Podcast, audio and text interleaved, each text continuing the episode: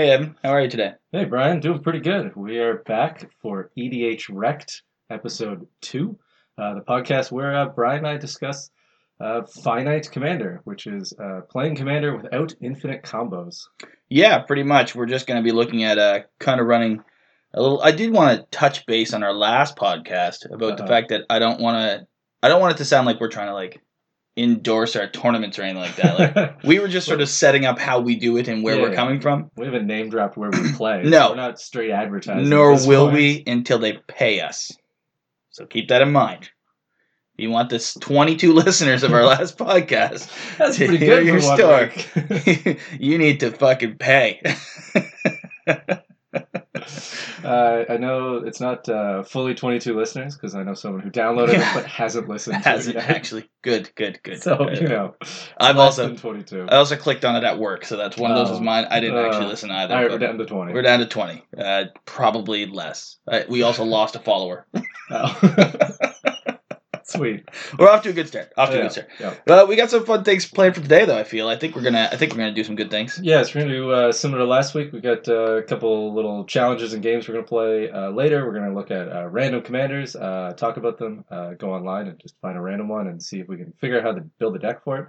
We're gonna do Fuck, Marry, Kill, where Brian and I come up with sort of a scenario where if you were playing with them, playing against these generals, what would you do? And then we're going to challenge each other with some homework to build some commander decks completely wrong against sort of type and their normal design. Yeah. I think that we're gonna have a lot of fun today. I have a theme for you for my Fuck, Marry, Kill. I do too, but I don't know if it's obvious. I mean, the theme is they all suck. Well, no, mine is a theme based on their colors. Okay. Yeah, you're gonna have to pick which out of the colors is the Fuck, Marry, Kill. All right. Okay. But I think we should just open with our favorite part, my favorite part at least, in the one that we've done, which was the random commander. Sure. So let's hit the button. All right.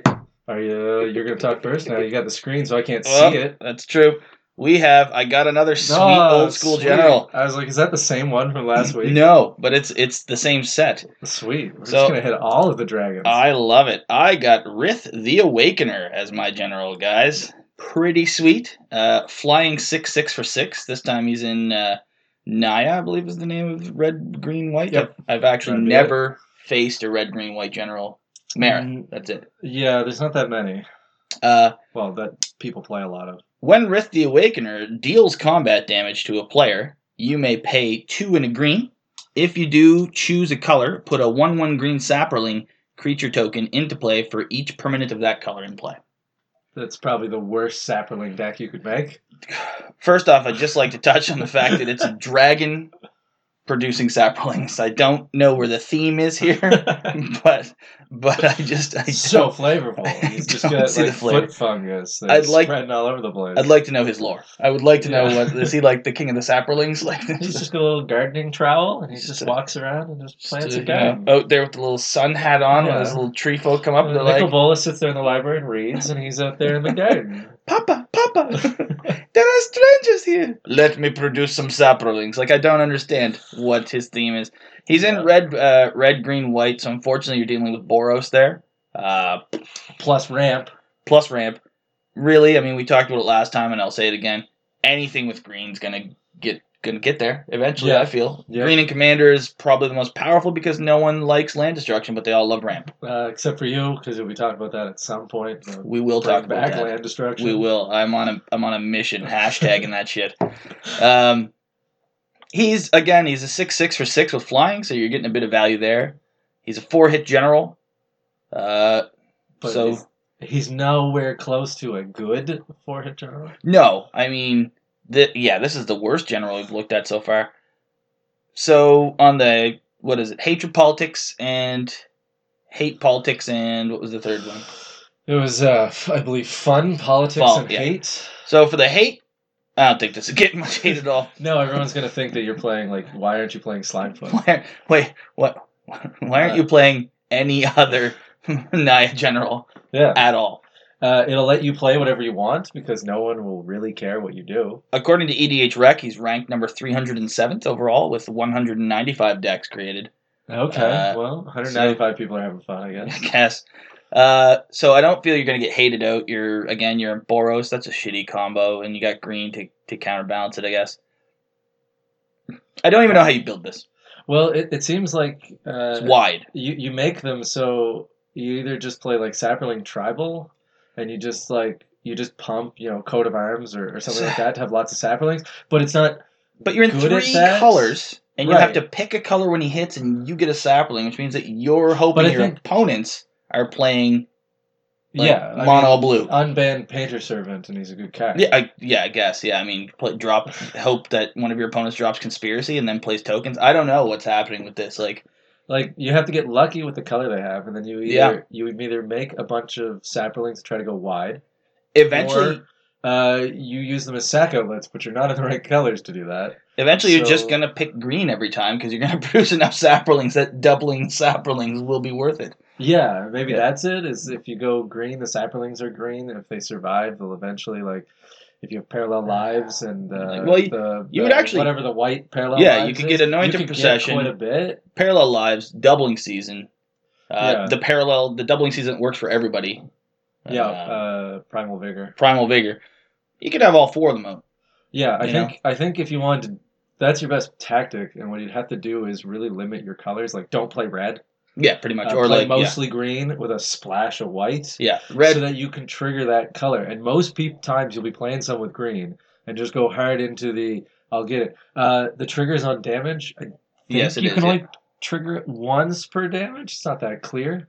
But if you give it double strike, and at least you can trigger it twice because you'll hit twice. Yep. I guess with red, you could do multiple combat steps. Might be the only thing you'd splash in for, just to get as many hits in, trigger as many times, and make as many Sapperlings as possible. Is probably the only way to do it. Stryonic Resonate that shit and just go to town. Politics. This has no politics. No, your politics are leave me alone. Yeah, because it's going to take me a little while to pull anything off. Yeah. The problem is again, you have a rather large flyer. Yeah, so people are not going to like that. Yeah. It's for fun. This isn't fun. This guy's not fun. It's not terrible. No, it'd be like a 2. This is... Yeah, I'd go with a bit of fun if you want to make... If your challenge is like, how many Sapperlings can I make? And that's your fun, then go ahead. It doesn't really interact too well with anything else because its ability doesn't affect any player. As I said, since you don't have black, you don't have a lot of, like, sack, so it's nothing fun to do once you have a bunch of Sapperlings except just make more and make them bigger. Yeah, you're building a red, white, green Sapperling deck. Yeah, and you're just choosing a strange commander to do it. Yeah, yeah. Because there's the ones that are like Second Harvest, where you double the number of tokens you have. Put that in there. Yeah. Your task would be like, can I make 100 Sapperlings? Like that's how many can I make in one turn? Is your task and then The Simpsons, just take this rubber ball and bounce it against the wall for an hour, and then try to beat that. Ashnod's Altar and Hurricane or Helix Pinnacle. Probably do something, but your first task is make as many Sapperlings as possible. I like Hurricane. Yeah. Kudos if you build this deck. It's simply an engine to kill people with Hurricane. To just wipe the board every time would be way better, but you're gonna do it with Sapperlings. You're just like, Ashnod's Altar, sack 100 Sapperlings, we all take 200 damage. Yeah. Suck it. Game ends and draw. Roll off. Try to win on that roll off. Politically speaking, you're not influencing anyone. You're probably not getting hated out too badly either, and your fun is in the medium level unless you just really like to make Sapperlings. So yeah, I mean, like if you play this at your buddy's house, you can have a bit of fun. It's kitchen table. It's not going to do well in the tournament just because there's just better decks that do the same thing. Yeah, he has the same thing.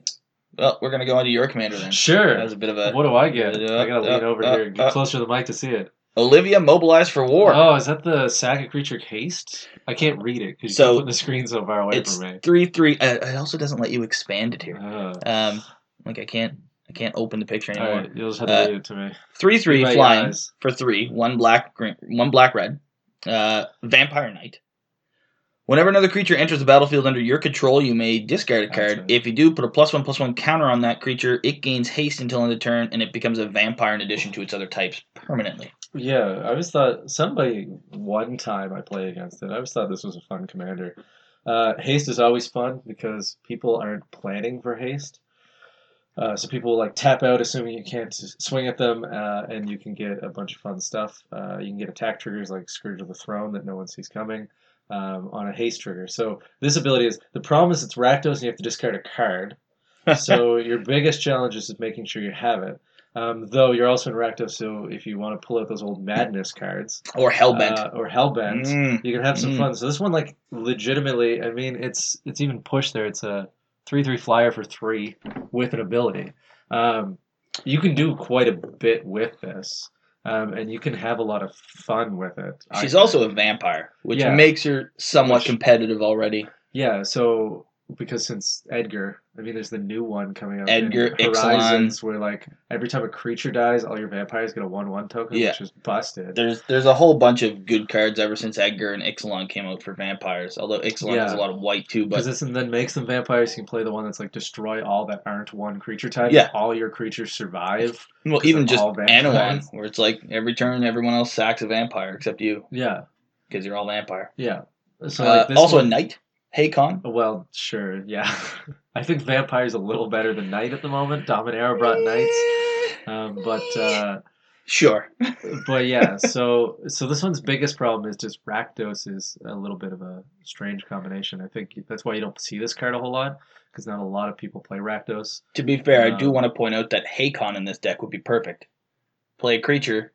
Discard a card. Oh, yeah. Said card would be Hakon. That's true. Hakon's now in your graveyard. It's perfect. Play Hakon, and now I will continually cast these shitty shapeshifter spells from my graveyard. Yeah, that's true. So that's what I mean by this one can do a lot. So there's a lot of weird sort of combos you can get out of it, because you can play around with that vampire tribal. You can play around with haste. You can play around with the fact that you have to discard a card. Yeah. You can do quite a bit. It's a 3/3 flyer to begin with. So in terms of our sort of scaling... Is that fun? Sure. I'd give it fun. High up there. Yeah, I mean, between 2 and a 3, 2 and a half, because there's just a lot of things you can do. There's a lot of sort of interesting combinations you can pull off. So our scale is out of 3, correct? Yes. Okay. Yeah. I don't feel like it's the most fun commander, but I think it's better than the last one by a long shot. I feel we're just going to know when the most fun commander happens. Yeah. Like, I don't know who the most fun commander is, but we will know when it appears. Obviously. Not at all. The funnest one. Any Bant is the funnest, as we've already discussed. I think she'd be quite fun solely because I also think, I don't know, for a competitive scene, I think she'd do fine. Yeah. For vampires, though, the only competitive vampire that's seeing play right now is pretty much Edgar. Yeah, it'd be like if you wanted to play... You didn't want to play Edgar because you didn't want to play 5 colors. This was probably your next. 3 colors. Oh, you're right. Edgar's 3. Yeah. You have to drop white to play this one? You do, yeah. Who needs that color? Yeah, it's only the best removal in the game. Who needs it? You've got black. You do. You can murder things. Exactly. Yeah. So in terms of politics, there's probably not a whole lot of politics there, because most of your abilities are just... how can you get a leg up on everyone? How can you do more damage? You don't really interact too greatly. It's definitely a bullying politics more than anything, where it's like, don't do this, or I'm going to swing at you, or do this for me. You've got haste, so like you're just going to swing every time as hard as possible. Yeah. But unlike Rafiq last week, where all you do is swing and it's the same thing, at least this has other mechanics that you can exploit. And then in terms of hate, it'd probably be a 2. Because you'll get some, because the flyer, and as soon as you beat someone with, Scourge of the Throne, with haste, people are going to turn their attention to you. Yeah, but you're going to get away with it because Rakdos is criminally underrepresented, and people ignore Rakdos. Yes. Because it doesn't have ramp, it has a lot of tutors, but people always tutor for the wrong thing. Yeah. It doesn't have a lot of ramp, it doesn't have a lot of... other engines to do anything except to kill things, so you're not getting a lot of utility out of it. No, someone's probably going to ramp out faster than you and be the first target. So you can buy yourself a little bit of time. You can. It's until, like, you've got to choose who your target is, because they're going to swing back. So pick someone you can either beat, or pick someone who really doesn't have the means to stop you, and go after them. Yeah. Yeah, I think that it's definitely fun, definitely not political. And I think you can get away with a few quick wins in a tournament with this. Yeah. Like I said, in our style of tournament, it's 4 rounds. You could probably get through the first 2 without people figuring out exactly what you're going at. Yeah. And then, of course, they'll figure out the whole, oh, he's about to drop the fucking flip vampire and give it haste and do everything he needs to.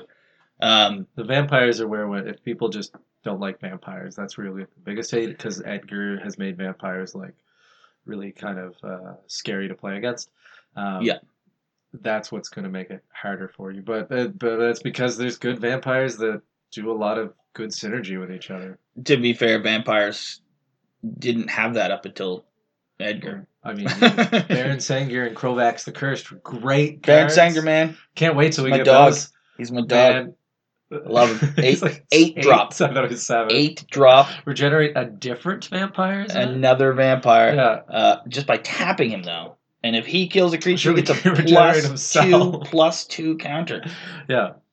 Those aren't even in the game anymore. That's how powerful he was. We will... Oh, I'm stoked for when that comes up as one of our generals. It's going to be my... we're just going to pitch it as play this general. Play this general. You can only play it wrong.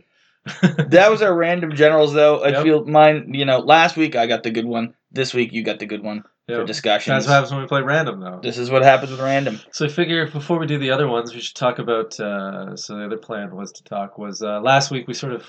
pitched sort of this idea of Finite Commander and basically just complained about things. I thought we should probably talk about what decks we actually play so people can figure out whether or not we don't know what we're talking about and are essentially playing kitchen table, or whether or not we're correct that there is you can play competitive Commander without actually playing infinite combos. I agree. So we decided to talk about some of our favorite decks and some of the things we put into it. I've decided, though, not to talk about my most powerful deck. Sure. Or the deck, my go-to deck for winning, if I feel I really need to put the crush on someone, is Zada. Yeah, because most people don't even understand how the deck works. No. Like, you know how many times I see people play, like, not cards that work on Zada? Yeah. Like, or just build a deck of goblins and then assume that Zada was their general? It's like, no, you're building Krenko, bud. Yeah.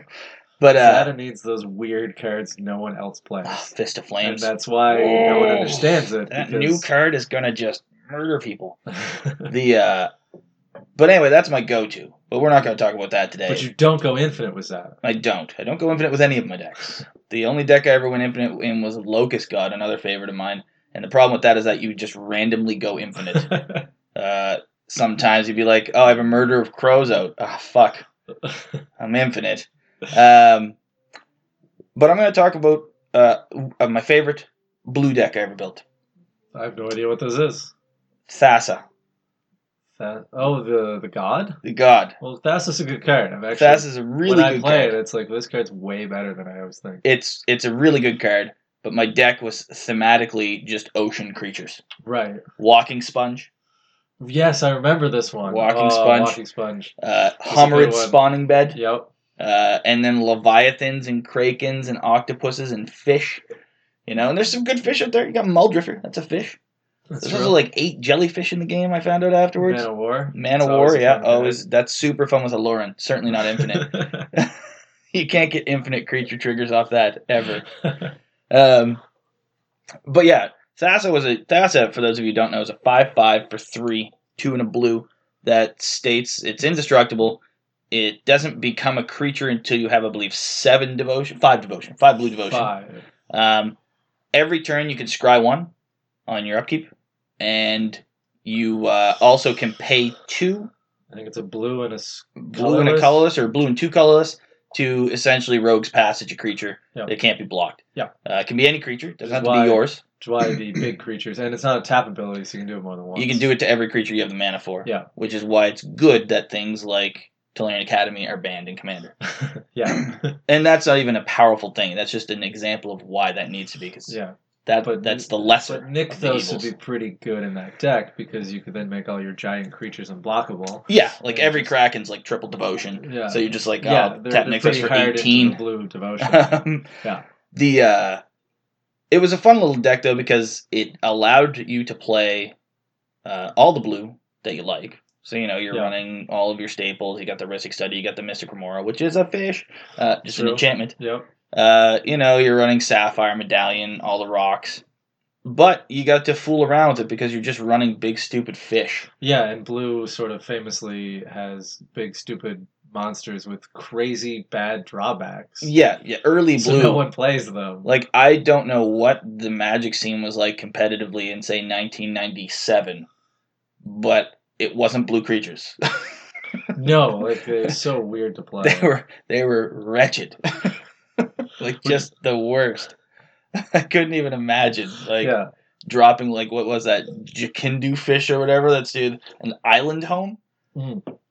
So for the record, I'm pretty sure Island Home is the only home. I don't think there's any other. I don't think they did colors that had a home. It made sense because you'd be like, well, the sea serpent can't attack land. You're like, sure, but it's a bad mechanic. It comboed well with Island Walk, because if you give it Island Walk, then it was unblockable when you could make an attack. Yeah, so, totally.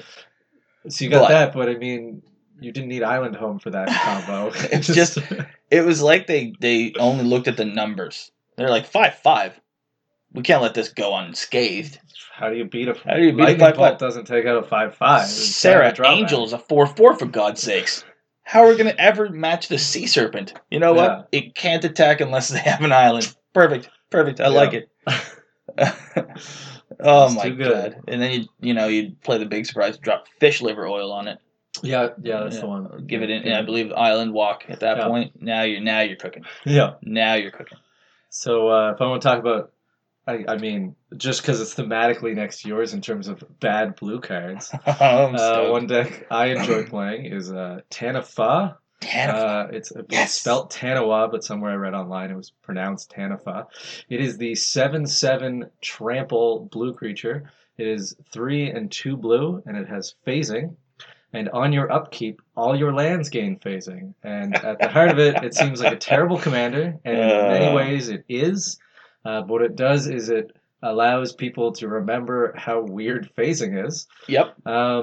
It does. Its best thing is that it is a 3-hit general for commander damage. Its downside is your general isn't on the battlefield every turn, so it takes 6 turns to do it.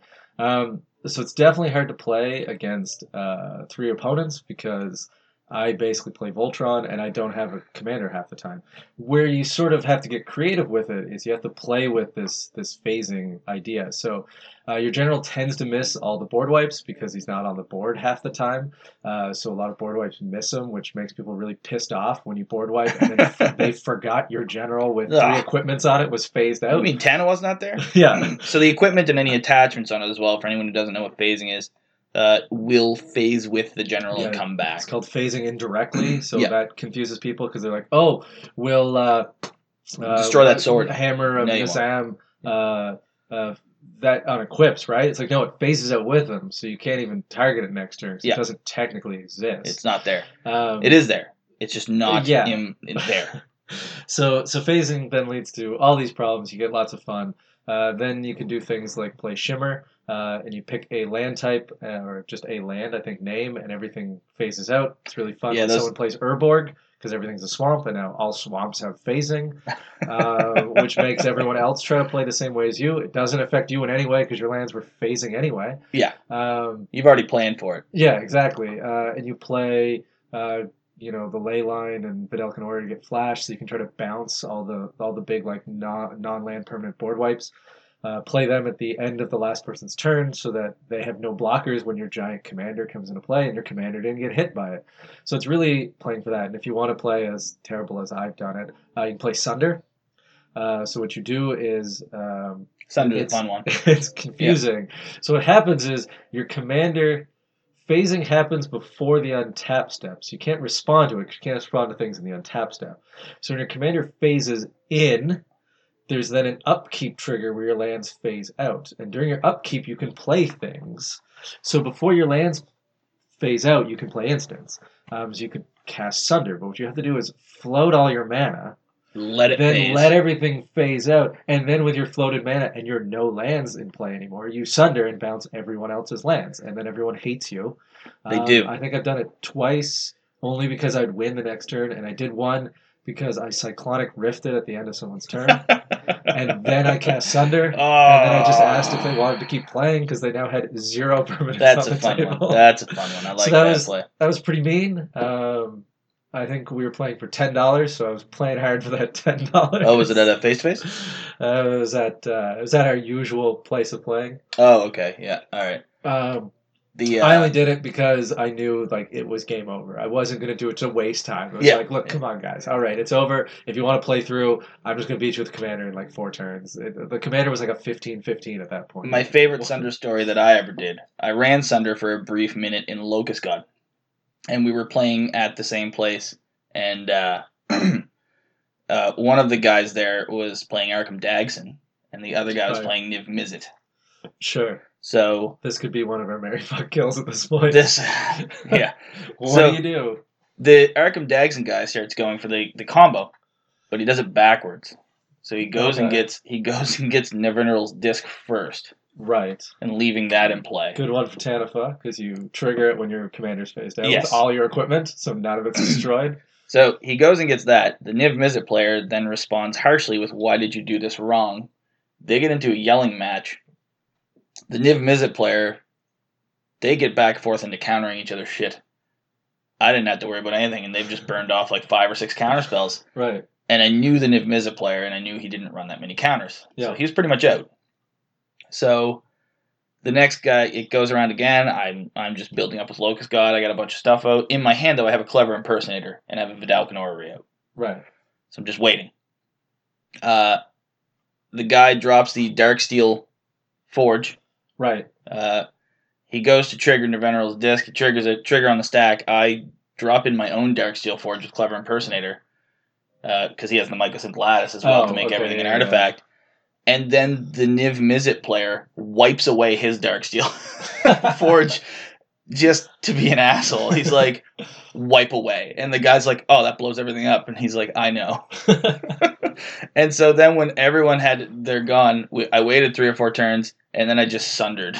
Yeah. Because I was like, yeah, they rebuilt a little Sunder, and then the guys are like, whatever, picked up their cards and left. Yeah, Sunder's not a card I'd recommend playing. No. Because if you play it just to be obnoxious, people will just start hating you out. If you play it to be like, "Look, it's game over, guys. Yeah. I've got enough on board that I will beat you because you have nothing." Rift is good enough for me. Sunder is a card that I just play to be a dick. I actually recently took it out of the deck. I think it needs to sit aside. Yeah. Because I used it in the game. Didn't they have an invocation version of it? I think there is one. Yeah. I don't know anyone who has it. Great invocation. But... some of those invocations are so weird, I think there's a foil, isn't there? Foil and invocation? Forbid. I have one of those. Forbid. Yeah, it's like a $2 card, or $35. Or $35 for the perfect. I think Diabolic Edict is one, too. Yeah. Dime cards. Okay. Do you got another commander you want to talk about? Because I got one afterwards. I'll talk about... The non-blue one? Because we just talked about blue. We did. I do want to point out, though, that kind of highlights... how you can build an effective style of play around weird generals with weird themes. Blue in and of itself, you can play pretty much any general you want if you're in blue. And you can still do all of the fucked up things that blue does. Yeah. Your general doesn't matter if you want to just toy with the board or fool around or whatever. And again, neither of our decks went infinite. No. And they were still competitive enough. And I wouldn't say my deck is... It's probably bottom of my competitive, but I have fun every time I play it. And you stay in the race. It leads to some interesting interactions, and people... I haven't got my lock yet, so the one I want to do is there's this new enchantment from Dumb. I think it might have been M19 that allows enchanted creatures a copy of a creature. So I give them my general, so all their lands phase out. Nice. But I need a second version of this card to be printed, because then I can make another one of theirs, my general, on the alternate phase. So what happens is every turn, the one phased out will phase in as the other one phases out, so they'll never see each other. And then their lands will always phase out on their upkeep. But there is no other card. The only way to do it at the moment is to give them my commander, which I don't want to do. But it'd be a great just lock to screw over whoever is about to go crazy. That's true. Just be like, you can play things at instant speed. Let's have everyone else play a game. Yeah, that's a pretty hard lock. Yeah.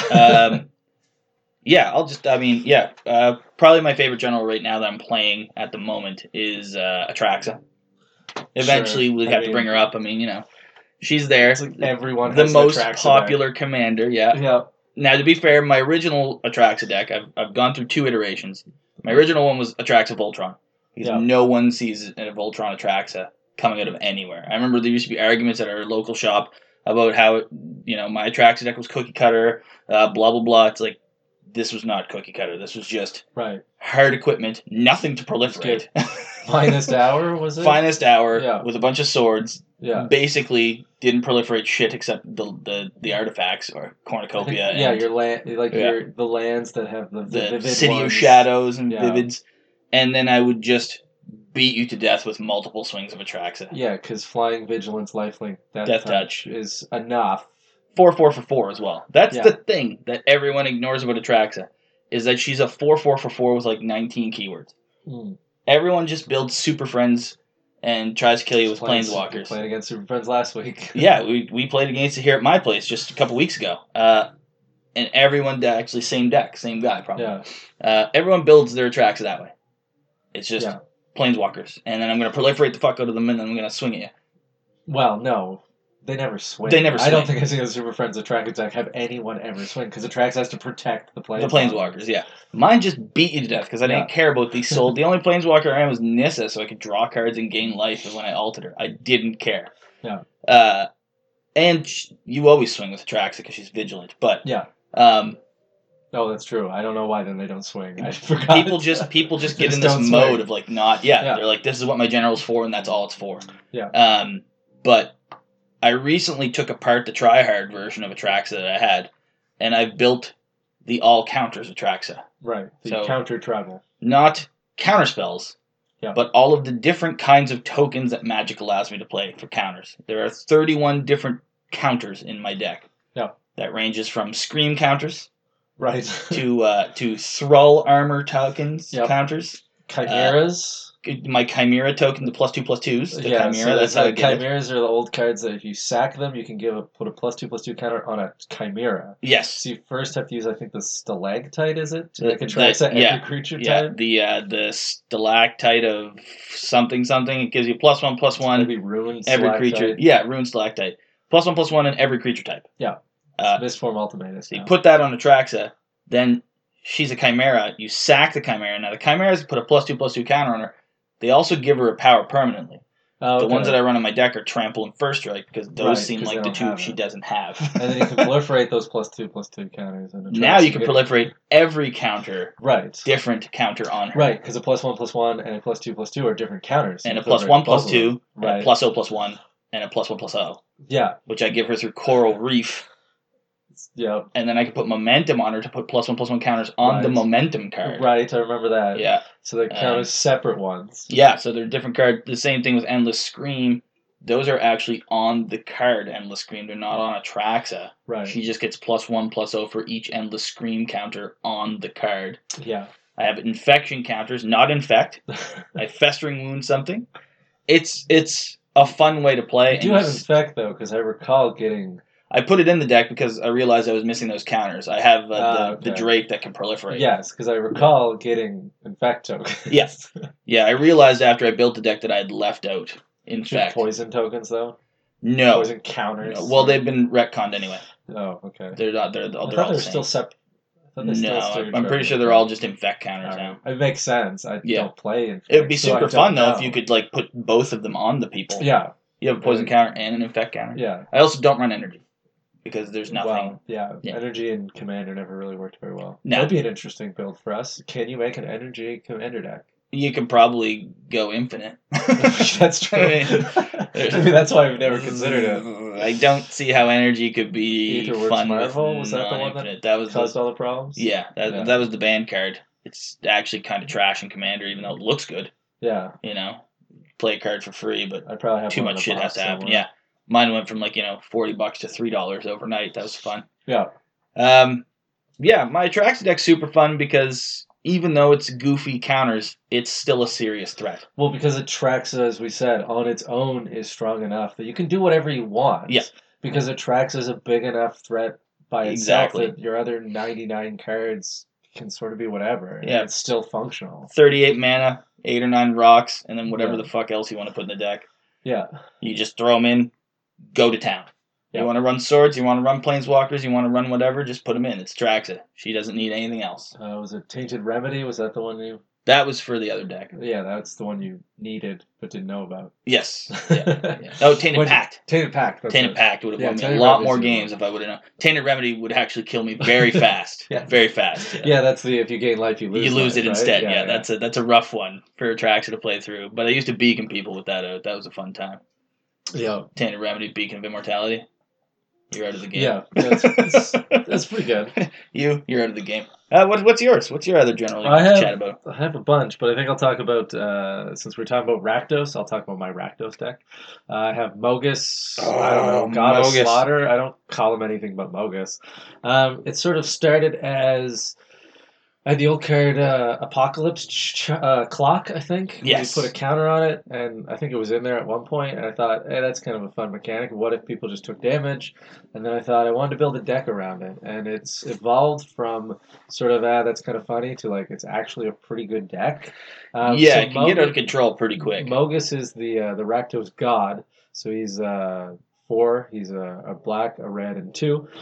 He's an enchantment unless you have 7 devotion in the Rakdos colors. And he has the whoppingly overpowered ability of, on each opponent's upkeep, if they do not sacrifice a creature, they take 2 damage. Which doesn't seem like anything, and who cares? He is a 7/5, so when he comes online and he's indestructible, he's pretty good. So on his own, his ability isn't that great, and every once in a while I run into like a Golgari deck that wants to sack, and I have a couple problems. Yeah, because you hit a slime foot, and it's like, and they're like, sack, oh, sweet. And it's like, you're doing this for me? So that's like its biggest problem. But what the deck does is it basically just tries to find as many other abilities similar to Mogis to play, so that instead of just at your upkeep you take 2 damage, you take like a bunch. So it's like, if they draw a card, they take a damage. Yeah. If they cast a spell, they take a damage. Creature comes into play, they take it. That was the last lockout you had on us. That was a fun game where it was Mogis, Spell Shock, and I think I had Mana Barbs at one point. Mana Barbs, and you had a draw effect too. We took a damage per draw. Oh, Underworld Dreams, Seizan. Oh, it's Seizan. Seizan, yeah. Because two of us in the group ended up playing Platinum Appearance, and the third guy just suffered. yeah. So Mogis is essentially it's play all these cards that do it so that when someone starts a turn, they take like 6-8 damage or something. Yeah. And I've tried to make it so it's the effects that allow them to do it. So like I prefer the, I think it's Obnixilis, that when you search your library, you lose 10 life and you sack a creature, over sort of Stranglehold, which doesn't let them. To sort of say you can do whatever you want, but there's a cost. Yeah, and it builds up so that at some point people start realizing that their life total isn't enough to start surviving, and it takes hate. But I think at last count, I think it has 17 board wipes. So when someone comes at me too hard, I usually have a response, and it's kind of odd that because it's in Rakdos, there's usually someone who's a bigger threat. This deck takes a little bit. Mogis' initial trigger, no one cares about. It's when they start taking enough damage that they start turning on you, at which point if you start wiping the board, they start realizing there's not enough turns left to stop you. Yeah. Because I play against people, and sometimes they're like, they come at me, and every turn they're swinging, but they're taking more damage every turn than I am. Than you are. Just because there's so many, there's some, I can't remember the enchantment, but like they take damage equal to the number of cards in hand. And I played it once when someone had 15 cards because they had a Reliquary Tower, so like their turn starts, Mogis is 2, then they take 15 damage. Like, they're not living 2 more turns. Yeah. They have 1 turn to deal with you. It's one of those decks where people will see there's no creatures. You're only dealing 2, maybe 3 to start. So they ignore you. And then they focus on each other. Yeah. Because everyone else is playing an active deck, or most people are playing like an active deck that's doing things, and you're not even really interacting. No, it's all passive triggers. I have to remember so many triggers all the time. It's like, did you sack a creature? Did you take damage? Did you do this? Legitimately blueless Necrozar is what you're looking at. Yeah. It's less hate. But it's not just on the draw either. Yeah. And I think the other thing is that a lot of it's mostly enchantments, and not everyone plays enchantment removal, so they're just stuck. So they try to figure out what to do. I'm always shocked that people don't play more enchantment removal. I am too, because enchantments just there's so many. You know what card that never gets played? Fracturing Gust. No one plays that card. It's 2, and it's the hybrid mana symbol, green-white, Celestia. 2 and 3 of those. Mm-hmm. Destroy all enchantments and artifacts on the board, gain 2 life per. Yeah. It's like, why isn't that being played more? That's a good question, because there's so many enchantments that are just super good. They just fuck you. Yeah. Like, enchantments, more than anything, people are always like, artifact removal, artifact removal. Artifacts are what's going to lock you out, most likely, or and trigger all the infinite bullshit. But enchantments are probably going to kill you. Yeah, well, there's so many. And the Rhystic Studies and the... Yeah, the Overwhelming Splendor will just screw you over. People hate Rhystic Study. They hate Rhystic Study. Yeah, no. I hate it. That reminds me of a good fun one when we were playing against the guy playing Stacks, who played Humility. Oh, yeah. Humility is fun. In Mogis, I played Nidus, Soul's Betrayal. So all creatures came into play with no abilities and immediately died. It was a perfect play for Mogis, because then all my enchantments that slowly kill everyone were the only things that stayed on the board. That could survive it. Yeah, it was pretty good. I basically had to play only a few things, because if Mogis ever got enough devotion to become a creature, he'd immediately die. He would just die. Yeah. So I got stuck with what I could play, but like this, so it's a lot of fun. It's weird, and I said it builds is the thing. Mana Barbs is fun when someone realizes they have 10 life and. You know, you have spell shocks. Every time they play a spell, they take 10, and they're like, wait, I can't do anything. Yeah, because I'm now locked out of the game. What am I supposed to... How do I play through this? And then someone gets the crazy idea to actually destroy an enchantment, but they've, like, sacrificed so much life and energy doing it that they're screwed, too. So it's, Mogis is indestructible as well. So dealing with Mogis as an enchantment is nigh impossible. Yeah. You can do it once or twice, but... Exiling enchantments is just not something you see in Commander, except O-Ring, and you'll just play them again. But Mogis is... You're pretty much guaranteed to always have Mogis out, unless you turn it into a creature. I play him and turn 3 or 4, and he basically hangs out the whole game. If you can get him into a creature, my most effective method is to just imprison him on the moon. Yeah. That tends to work. And I try not to make him a creature. Yeah. He does, and then usually when I make him, it's because I know I can then swing 7 damage at someone. Yeah, what is he, 7/5? He's a 7/5 indestructible. And since he's been out, it's effectively his haste. It's as soon as you trigger devotion. He just does it, yeah. Yeah, so that's a... I enjoy playing that one a lot. They're fun. I mean, you know, Rakdos, again, like we said when we were talking about Olivia there, just an underrated and underplayed combo, I feel. I mean, you see people running, and I mean, when they do run it, it's usually the same generals. It's always, you know, it's always Rakdos. It's always the demons. You basically just see Rakdos. Yeah, himself.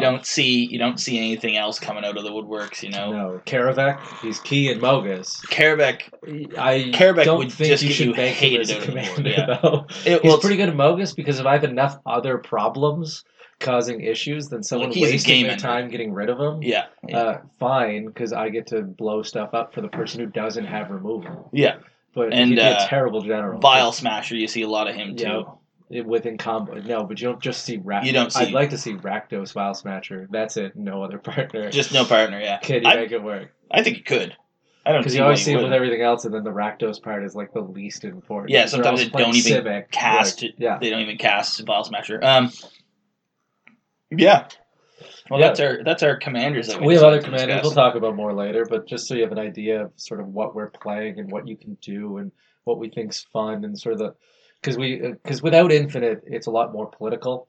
So you'll see that sort of the cards we talked about, we're having more fun, we're more creative, which is the whole point of this, to talk about Finite Commander, of like, you can do whatever. Don't get hampered by that. You can make all counters Atraxa, and it's playable. Is it the best deck? No, but the best deck doesn't always win Commander, because the best deck is who gets hated out. Yeah. So I always think, like, if you have the second best Commander deck, you have a good shot at it. If you have the best and you have a very good opening, you can beat everyone else. But it's an uphill battle if everyone comes at you. There's very few times you can see in like our Commander events and the Commander circles here where the player who comes out on top stays on top. You know, because infinite combos don't exist really in what we're discussing. When you come out strong, as Evan said, you usually get hated, and then you're down at the bottom again. Yeah, I had the turn 3 Maelstrom Wanderer. couldn't. Three of us couldn't get through that. And that's... I tried to blow things up. I tried to blow up his artifact, but he had literally like the most god hand imaginable. Yeah. Then I think I killed Maelstrom. It just came back next turn. That'll happen. That'll happen. Nothing I can do about it. I think we're all dead by turn 6. I think my fastest kill with Zada was turn 4. I killed the board. Yeah, I remember once casting a Wheel of Fate.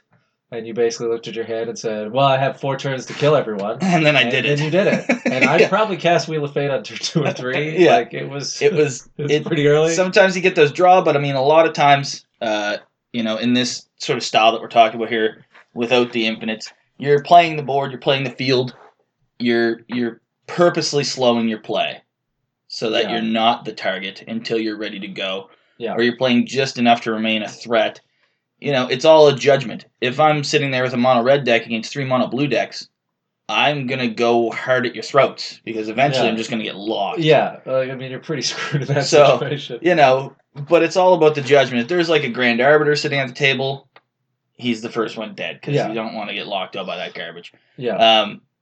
I have a Grand Arbiter deck when I say that, but it's Grand Arbiter, Rider Replication. Yeah, perfect. Helm of the Host, Mirror Gallery. I don't see. It needs to be done. I don't see how that fails to not be fun. Like, you know, everyone's enjoying that. I think. Yeah, exactly. You know, when I can cast Overwhelming Splendor for 2 white, I feel that's pretty good. And they have to pay like 6 plus 16 more. Their Path to Exile costs 7. Yeah, that's fair. And you'll just counter it anyway. Fair and equitable magic is what I call that. That's when mana type becomes a real threat, because you've just spent all your mana to cast Path of Exile. We have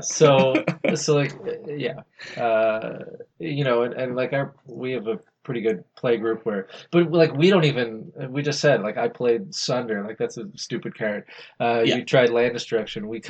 We play against all these, like, we don't just, there's no degenerate stuff. People play it. Oh, of course they do. It adds to the politics. Of course they do. I don't like Expropriate, and if I know you have it in a deck, you're usually my first target simply because Expropriate's there. Because when it drops, it's a big problem. Yeah. But people still play it. It's just there's no infinites. But every other degenerate thing you can come up with still exists. People still draw their decks out with Lab Maniac. People still run all of the combos that you can't play. People alt Narsets all day. People knowledge pool lock you out of the game with Teferi. That happens. The best. But we're just trying to open the eyes. Karn and Mycosynth, I've been hit with that twice. Wow, I haven't been hit with that yet. I run New Karn in everything, though. Oh, like I own like 4 of them because I feel that he is just an amazing commander card. Yeah. Because you can complain, but you can't really.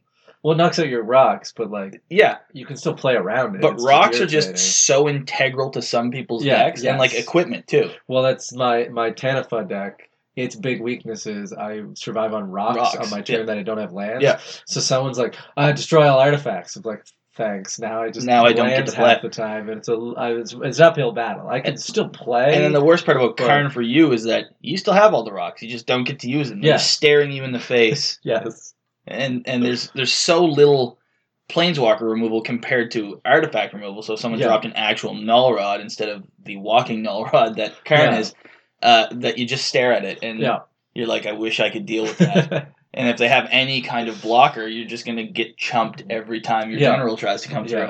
So it's pretty. It's a very fair and equitable card. Karn. Yeah. So at the moment, like if Karn drops, it's like, all right, I probably have 1 turn to stop you. There's, like Mycosynth, if they drop Mycosynth, you know, like they're either playing the Hellkite that steals all my your artifact wins the game, and they're gonna win, or they're going to Vandal Blast and I have nothing, or they're gonna drop Karn. Like you know, Mycosynth means you have 1 turn to. Mycosynth is a card that I wish they would ban just because there's nothing good that comes from Mycosynth.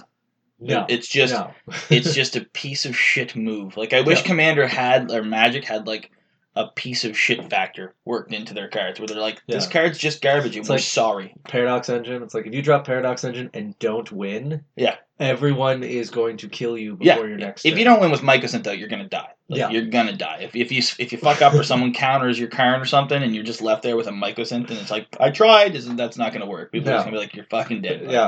Like, you gotta have a plan for those ones. It's gonna be Urza, Mycosynth, the new Urza. He's 100%. I mean, yeah, like we're not even gonna put Urza into the Mary fuck kill because it's clearly the kill. It's a kill. It's the like, kill. You can't let every that, time. It's the kill. You can't let that go for at all. Urza's going to be no joke, and I hate already. Yeah, I'm waiting for us to play like sit down and there's two Urzas at the table, and we'll be like, what? 100%. Fresh hell is. We're gonna walk in there like 2 Mondays from now. I'll give them. Our tournaments are on Mondays, guys. Sorry.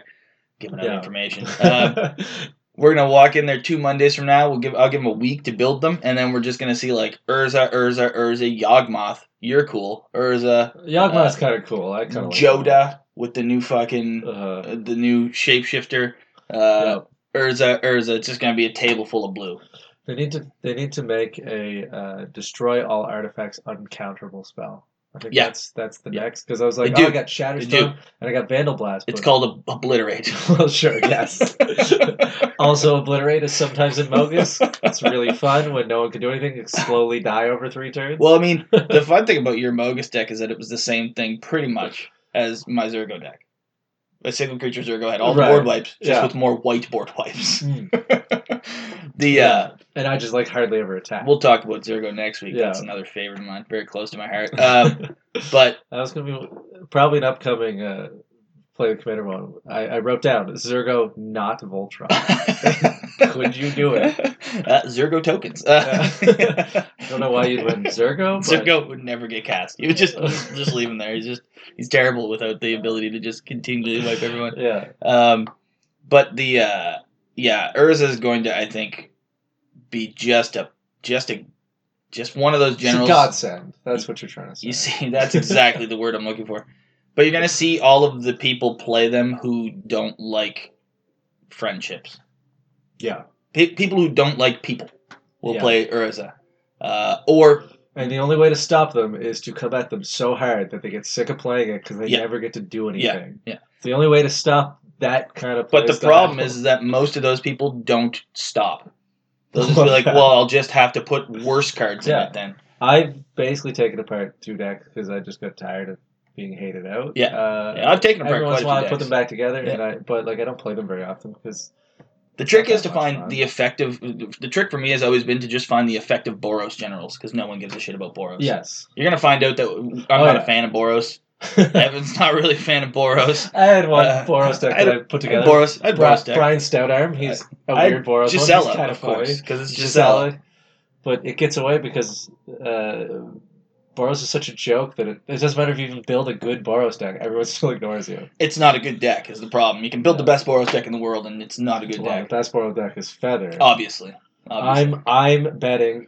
and I've said this for a while, that when Firesong and Sunspeaker came out, that everyone was like, it's going to fix Boros, it's finally the Boros Commander. Nobody plays it because it's a 6-drop and just no one can get there. So then Feather came out and everyone's like, Feather fixes Boros. I'm predicting in 6 months' time, like, only a couple people play Feather because they'll run into all the same problems. It's not...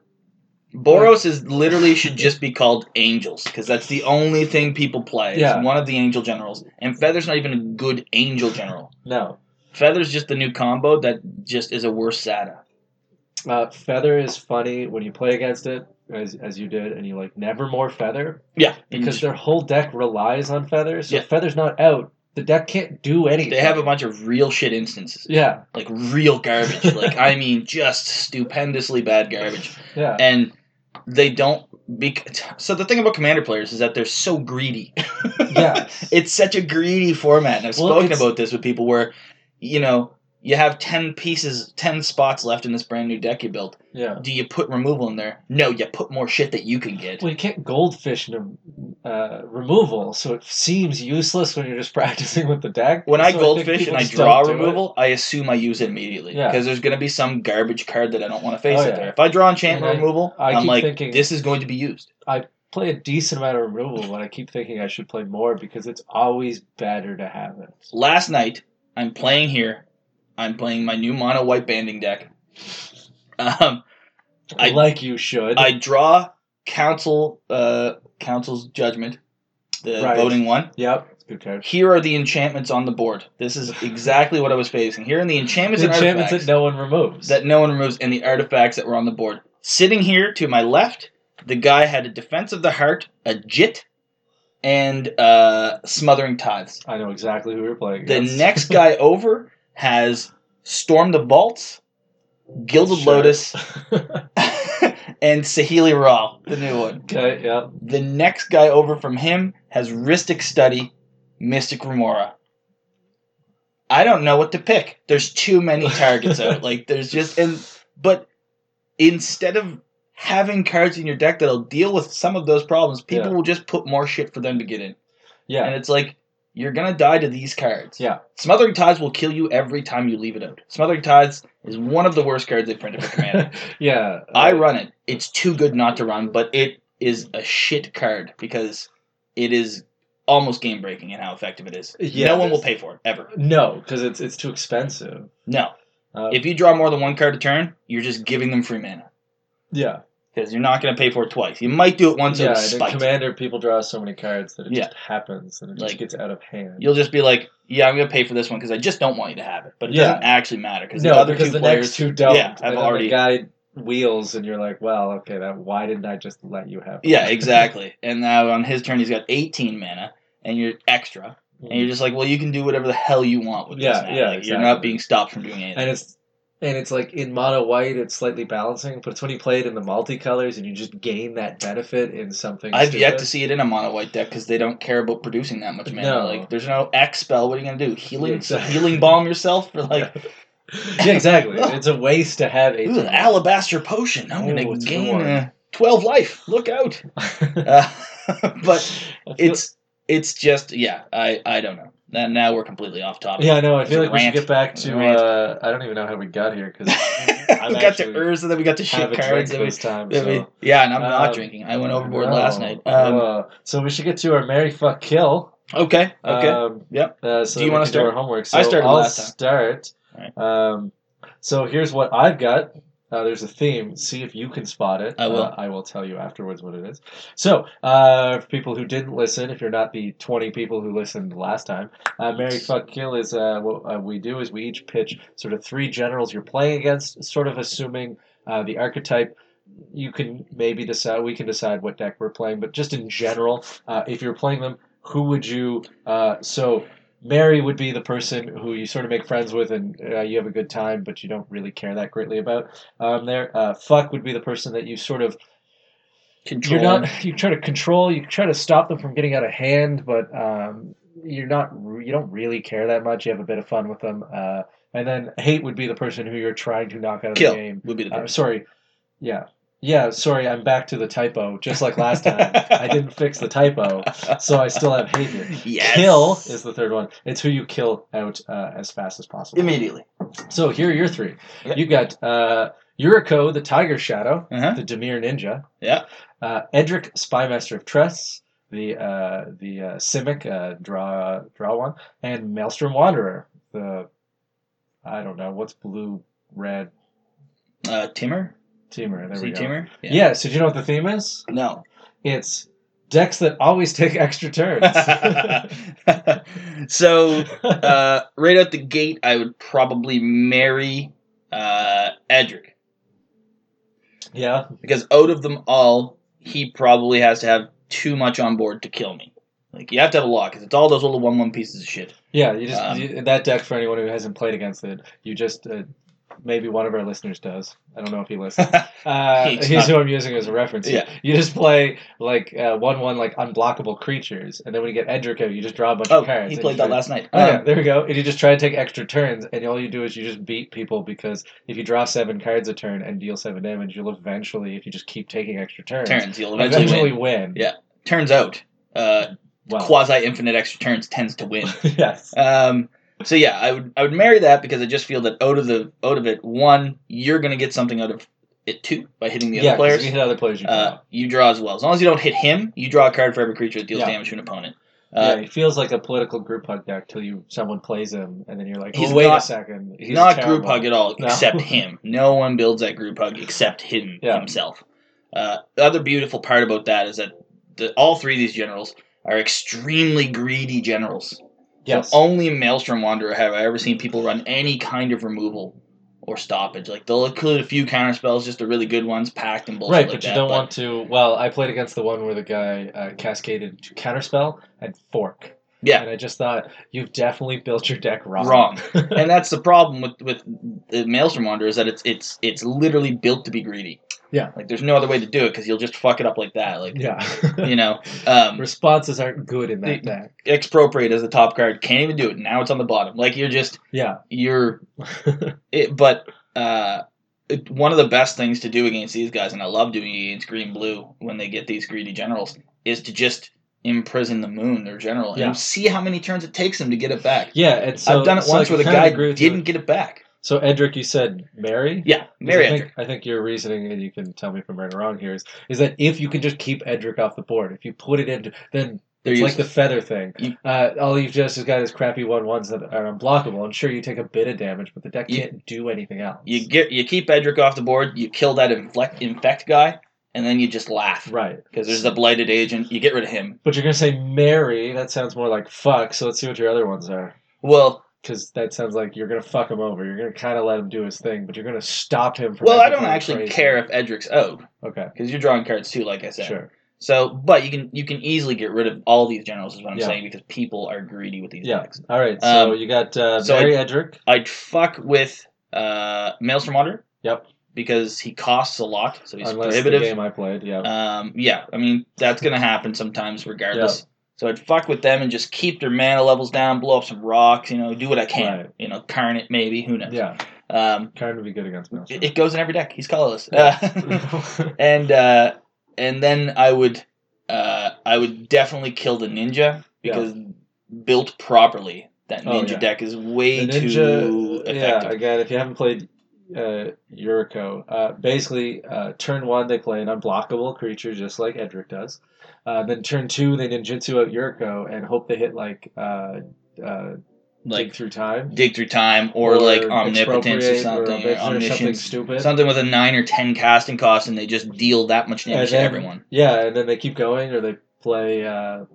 Sensei's Dividing Top, and they start filtering what's on top, or they gain extra turns and they get more ninjas. Because what people forget is Yuriko triggers every time a ninja hits. It does. So when the second ninja comes out, they do it twice. And then they'll also Stronic Resonator it. Yeah. And then they'll do it twice. Yeah, it's again, a very fast commander. Yeah, so you kill them. And you can't even get rid of it, because it's the ninjutsu ability. The ninjutsu ability doesn't have a commander tax on it, so it's much like Derevi in the fact that you can just keep playing it from your command zone without worrying. The only time that you have the player on the rocks when they actually hard cast their general to block. Okay. That's when they have nothing. I watched one happen there the other day. Last night we were playing here, and the guy playing ninjas literally had to cast it just to stop himself from dying, and that's you're done. We've got you where we need you to be. You delayed yourself one turn, but you're out of the game. You're pretty much out of the game. But that ninja is a gross general to face, and if you haven't faced it before, consider yourself lucky. If you want to build a Dimir deck that it will win, that is your Dimir general. Sure. If you want to build a Dimir deck for fun, build Mirko Vosk, the Vein Drinker, whatever the hell, Mind Drinker. Yeah.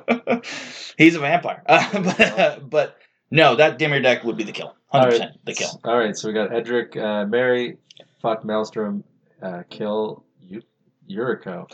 If Maelstrom's out, I kill him. Yeah.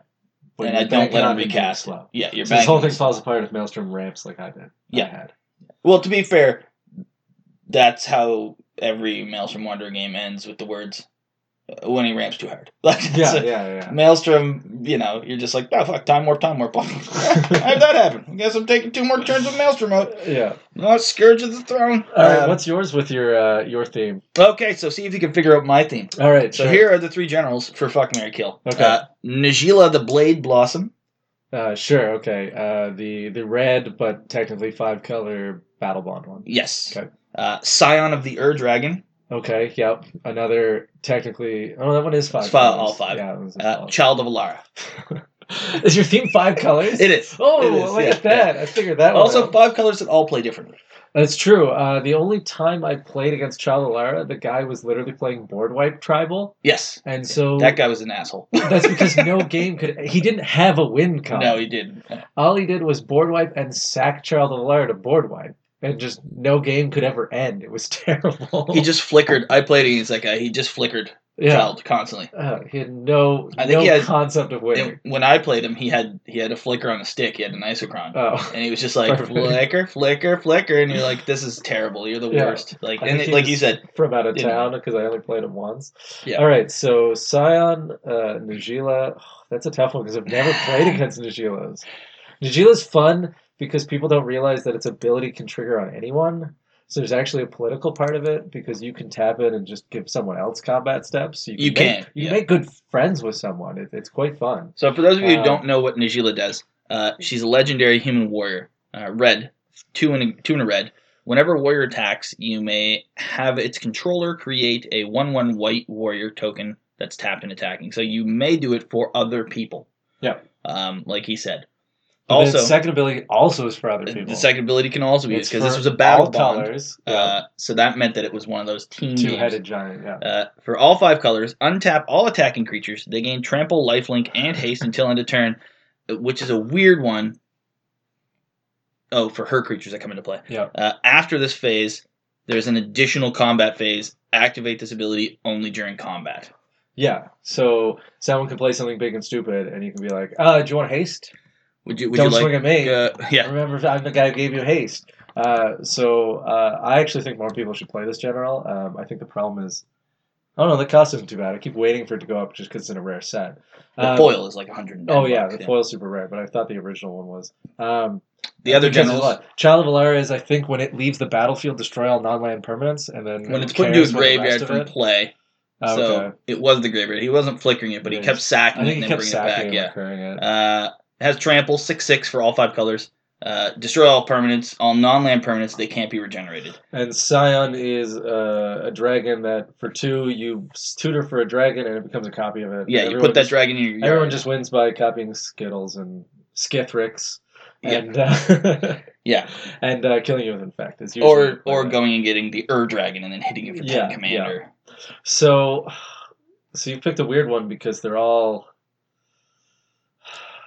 slow, except Najeela isn't. Because Najeela basically plays Boros style. Like, it's a 3-drop, and it makes warriors. So really what you want to do is attack constantly. It's a pure aggro. So I think it's going to be the first threat. I don't know if it's a huge threat, but it's going to be the first one that swings at you. Najeela is, I believe, a CDH general when built properly. It's an infinite attack stat. Well, yes. I could see easily how you do that. But outside of infinite... This is a tough one because I've barely played against these ones, because I've never played against Child of Alara deck that can win. So I think even though the Najeela's first, because there's a political aspect of it, I'd marry Najeela, because if you can get on their good side, they can trigger their ability for you, and you can have some fun. You can gain some extra combat steps. You can do whatever and get rid of the other 2. Najeela is basically just going to play creatures, so if you've got some board wipe, you can deal with it later. Yeah. Child of Alara is going to be the most oppressive, but again, I don't know how it wins because I've never seen another deck with it. Scion, if they're playing Skithrix, one person's out. Just straight up. First person they swing at dies. So are you going to be the first person they swing at is going to decide it. So let's go Mary Najeela. Scion's also the most expensive to cast. I believe it's 4 or 2 in all the colors. Yeah, there's something beyond the one. It might be 1 in all the colors. I think it costs 7. I think it's 2 in all the colors, I think. Yeah. Because his daddy is... 4 in all the colors. So based on the decks I played, I would marry Scion. Just try not to be the person that they hate out first. Try to slow them down. And I'd have to kill Child of Alara, because the only deck I played against is just straight up no one can win the game Child of Alara, and I hate that, so I'd have to get rid of them.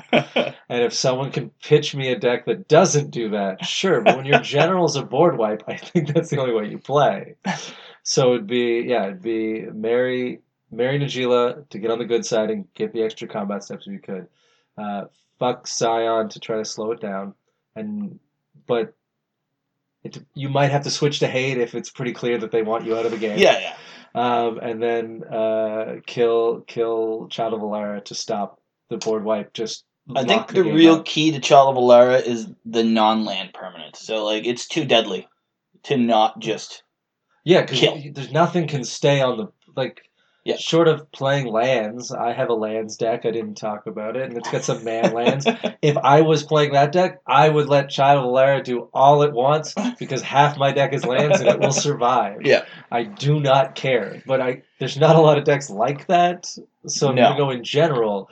There's just nothing to do. Yeah. Maybe if I was playing phasing, I wouldn't care because if all my equipment and my generals phased out, I don't really care either. Half the time you can only blow up your land. Yeah, so...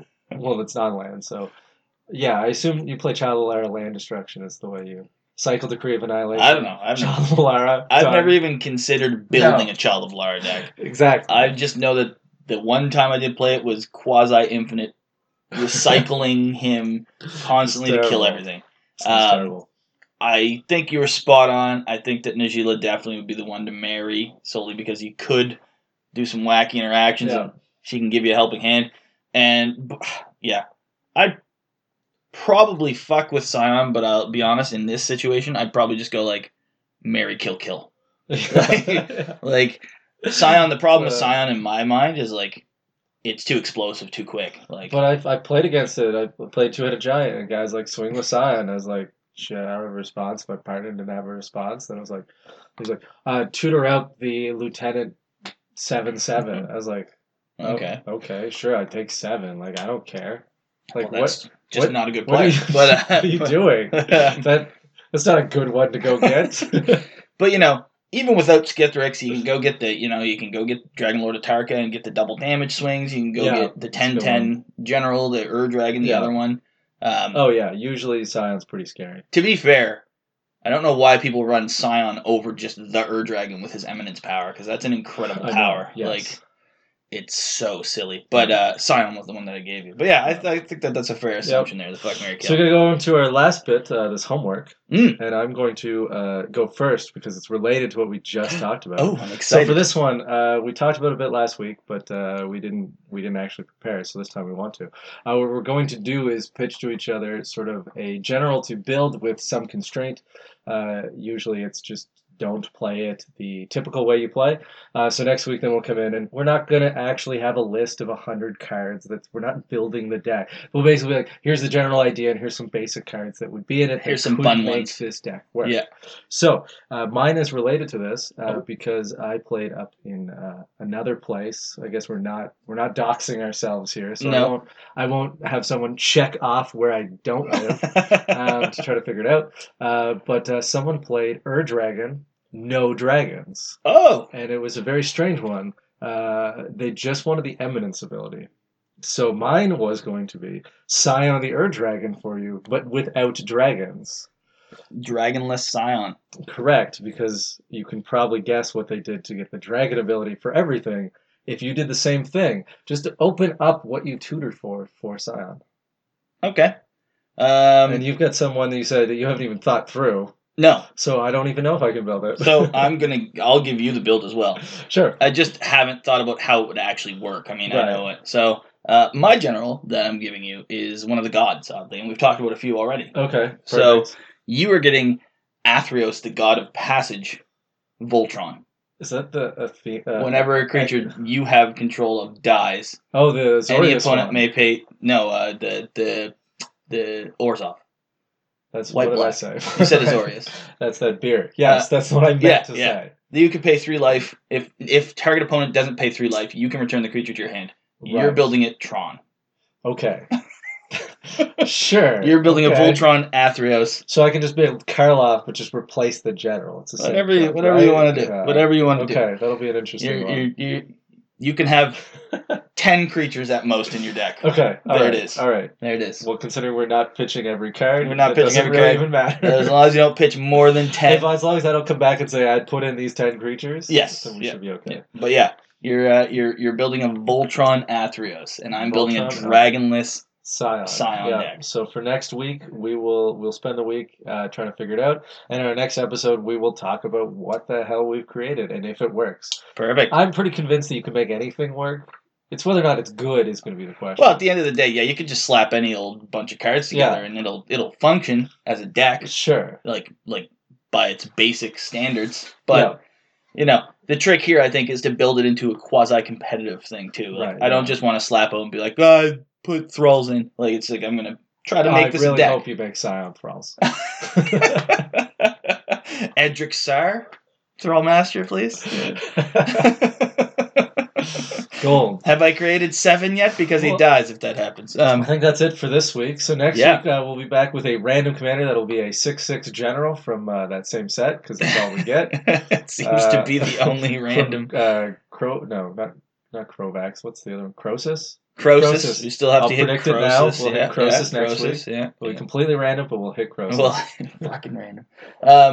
And we'll probably hit another bullshit general too. We've done.